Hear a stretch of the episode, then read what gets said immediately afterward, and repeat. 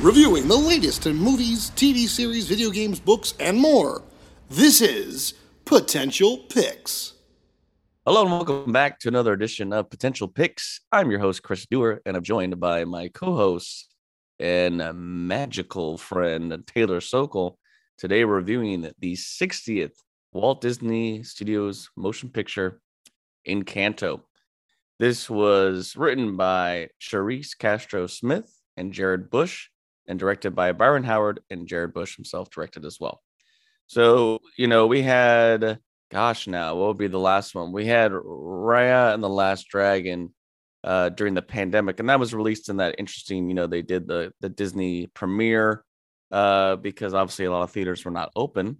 So this is the first big Disney animated movie to come out that's exclusively just in theaters, and uh, an exciting, uh, you know, pitch of like this what looks very very colorful. Again we're having our our go-to now disney music maker lin manuel miranda back to do all the songs. So taylor this is not a, a spoiler review today what is a brief synopsis of encanto well brief synopsis of this film uh, this film is set in um, what i what i safely assume researching in uh, Colombia and it's celebrating Colombian culture.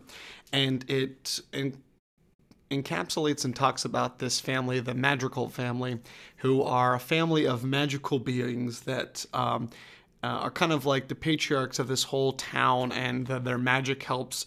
Uh, bring life and bring safety and entertainment and um, love and and to that. Our main character Mirabel is the only part of this family that does not have any powers. And uh, you see the struggles as she tries to find her place. Uh, but as we see, there's something going on with this magical family and their magical safe haven, the Casita, which is a magical house, that they are starting to lose its magical abilities. And she has to try to figure out what is going on, why is this happening, and seeing if by helping to save the magic that she can kind of find her place within the family. Yeah, it's it's a first off, it's a cool concept because uh this house is alive uh, very much in a similar way to how they designed the water that would come to life in Moana. This entire house, you know, the tiles can move, the benches can move, the shutters, everything can move and it can transform to, you know, the staircase can also become a slide. It can help to become a ladder. I mean, like there's so much that is uh the casita itself is a character. And it this this movie is so colorful. I oh, mean, oh, like yes, absolutely. Uh, it is a fantastic amount of these bright colors, uh, especially the the outfits. The casita itself has a lot of these like pinks and greens and blues. This love of this family, this magic of this candle that you know at the, at a proper age they go up and they get a door and kind of in a Harry Potter uh, way. The door to their rooms that are magic are huge and large. They're not, you know, stuck to the confines of what an actual room would look like. It is huge. And so you're seeing all this grand, glorious fantasy, but through the eyes of this young girl that doesn't have any of these powers. She's just the, the odd duckling out, the weird one. But of course, with any Disney film, as she is our heroine, uh, she's the one that has to try to save the miracle, save the candle. So I thought it's a very like entertaining movie. It has a lot of great animation and it it's just like very gorgeous to look at. I will say I do think that it kind of feels like we're seeing a repeated formula here of we have a potential what we think is a villain character. There really is no villain character. We're seeing a lot of these these takes on like everyone has two just two sides to each coin. There's a humanity thing there. And I do feel like in a way, I think Disney needs to get back to having a central like hardcore villain character that has like their own song and all that and you know it's like we're we're missing that and i think that there was an element that could have been in this movie that was going to go that way and they didn't go that way they kind of went more comedic relief again this movie has a lot of the feels because of the family vibe. So what did you what did you, you, you think about that as well? Yeah, I agree. I mean, similarly, you mentioned Raya and the Last Dragon. There really wasn't. I mean, you thought the the villain was. It was just kind of there's a bit of that. It's just basically the family kind of coming at odds with each other. Um, so I thought that was. I agree with that. What I thought was kind of. Um, I really enjoyed the characters, but I was a bit confused at the relationship with everyone at, at, times. Like I didn't know, okay, these are the two sisters. Who's the like who has powers, who doesn't?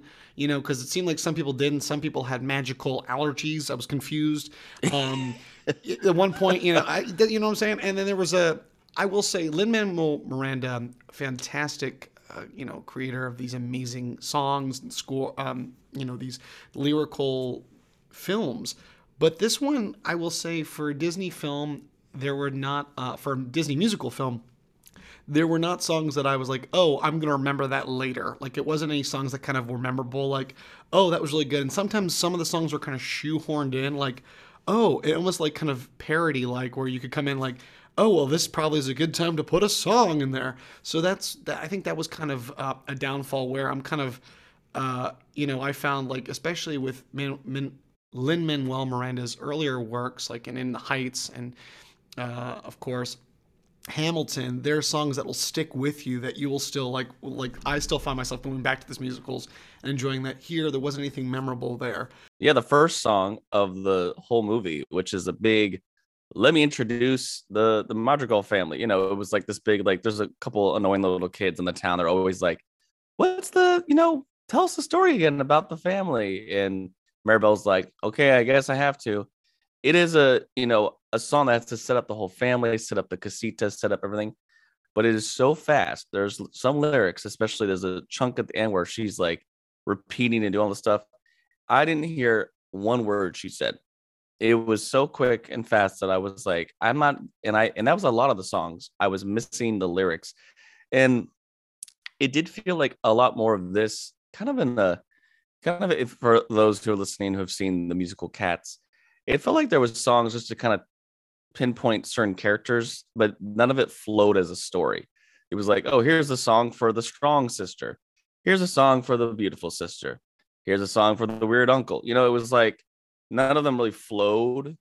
Um, I will say the we don't talk about Bruno is probably my favorite song of the of the movie, but yeah, it was interesting. Like I do think it was great to see that flavor uh, this is more of a Latin musical, which you know I love that Disney has been branching out from the typical princess story. And a huge representational film. Um, you know, listening to and reading some interviews from a lot of the cast that this is like one of the first full Latin X casted um, projects. Huge, especially this is what the 60th animated production. 60th animated feature from Walt Disney Studios itself. So that's not including Pixar and some of their uh, additional uh, studio houses. So you know it's great. You know we've seen Moana and you know into Raya and this. I mean you know we're seeing more stories being told, which is great. And speaking of the cast, I mean there is a fantastic cast here. I was trying to see if I recognized anyone just from voice alone. But of course, the most notable is Stephanie Beatriz, who, of course, we all love from Brooklyn Nine Nine, uh, is our main character. And also, fun fact: she this is not the sec. This is the second collaboration with Lin Manuel Miranda as she was in the, in Heights, the Heights, baby. Uh, yes. Clearly, she can sing, which is which is fantastic. So not only is she a fun actress who can do a lot of great stuff. So I wonder if we're going to see more from her in the future uh, in the musical realm. But I will say a standout. I think both you and I would agree, just because I think the character was really fun, and it just was like a, it was a much needed pick up the the energy moment in the movie that continued was John Leguizamo as Uncle Bruno. Uh, I think was a standout of the film, uh, not only for character design, but just him as his voice acting. He brought a lot of humor and energy.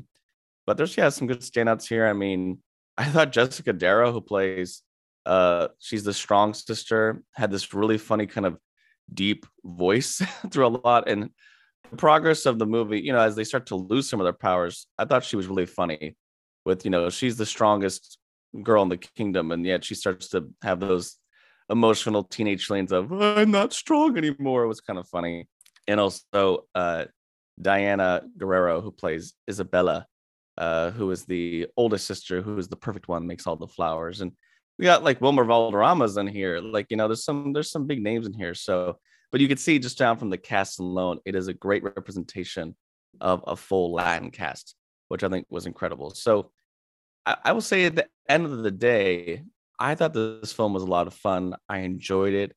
I just wish that maybe they had made a bigger plot point of Mirabel going outside of the, you know, this whole this whole casita and village is surrounded by these giant mountains. That's the thing is that the magic made this kind of protected valley.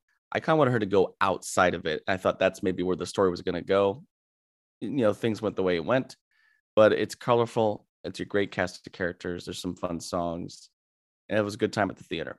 I, I agree. I I think, like I said, definitely there could have been some tweaks and plot points, and maybe a little bit more of focus on memorable, you know, song choices to kind of get like even a, a really good like theme song to kind of like be the the hot hot item for this one. But uh, hope you enjoyed this review, and you can of course check this out now only in theaters. See Encanto, and that was this edition of Potential Picks. Thanks for listening to the Potential Podcast. You can follow us on Instagram and Facebook at the Potential Podcast, or on Twitter at the Potential Pod. Or you can email us. Send us your positive feedback and thoughts, suggestions, and more through our email, thepotentialpodcast at yahoo.com. I'm your host, Chris Dewar. And I'm your host, Taylor Sokol. Stay tuned for more episodes on pop culture, Entertainment, and nerdom. And remember, know, know your potential. potential.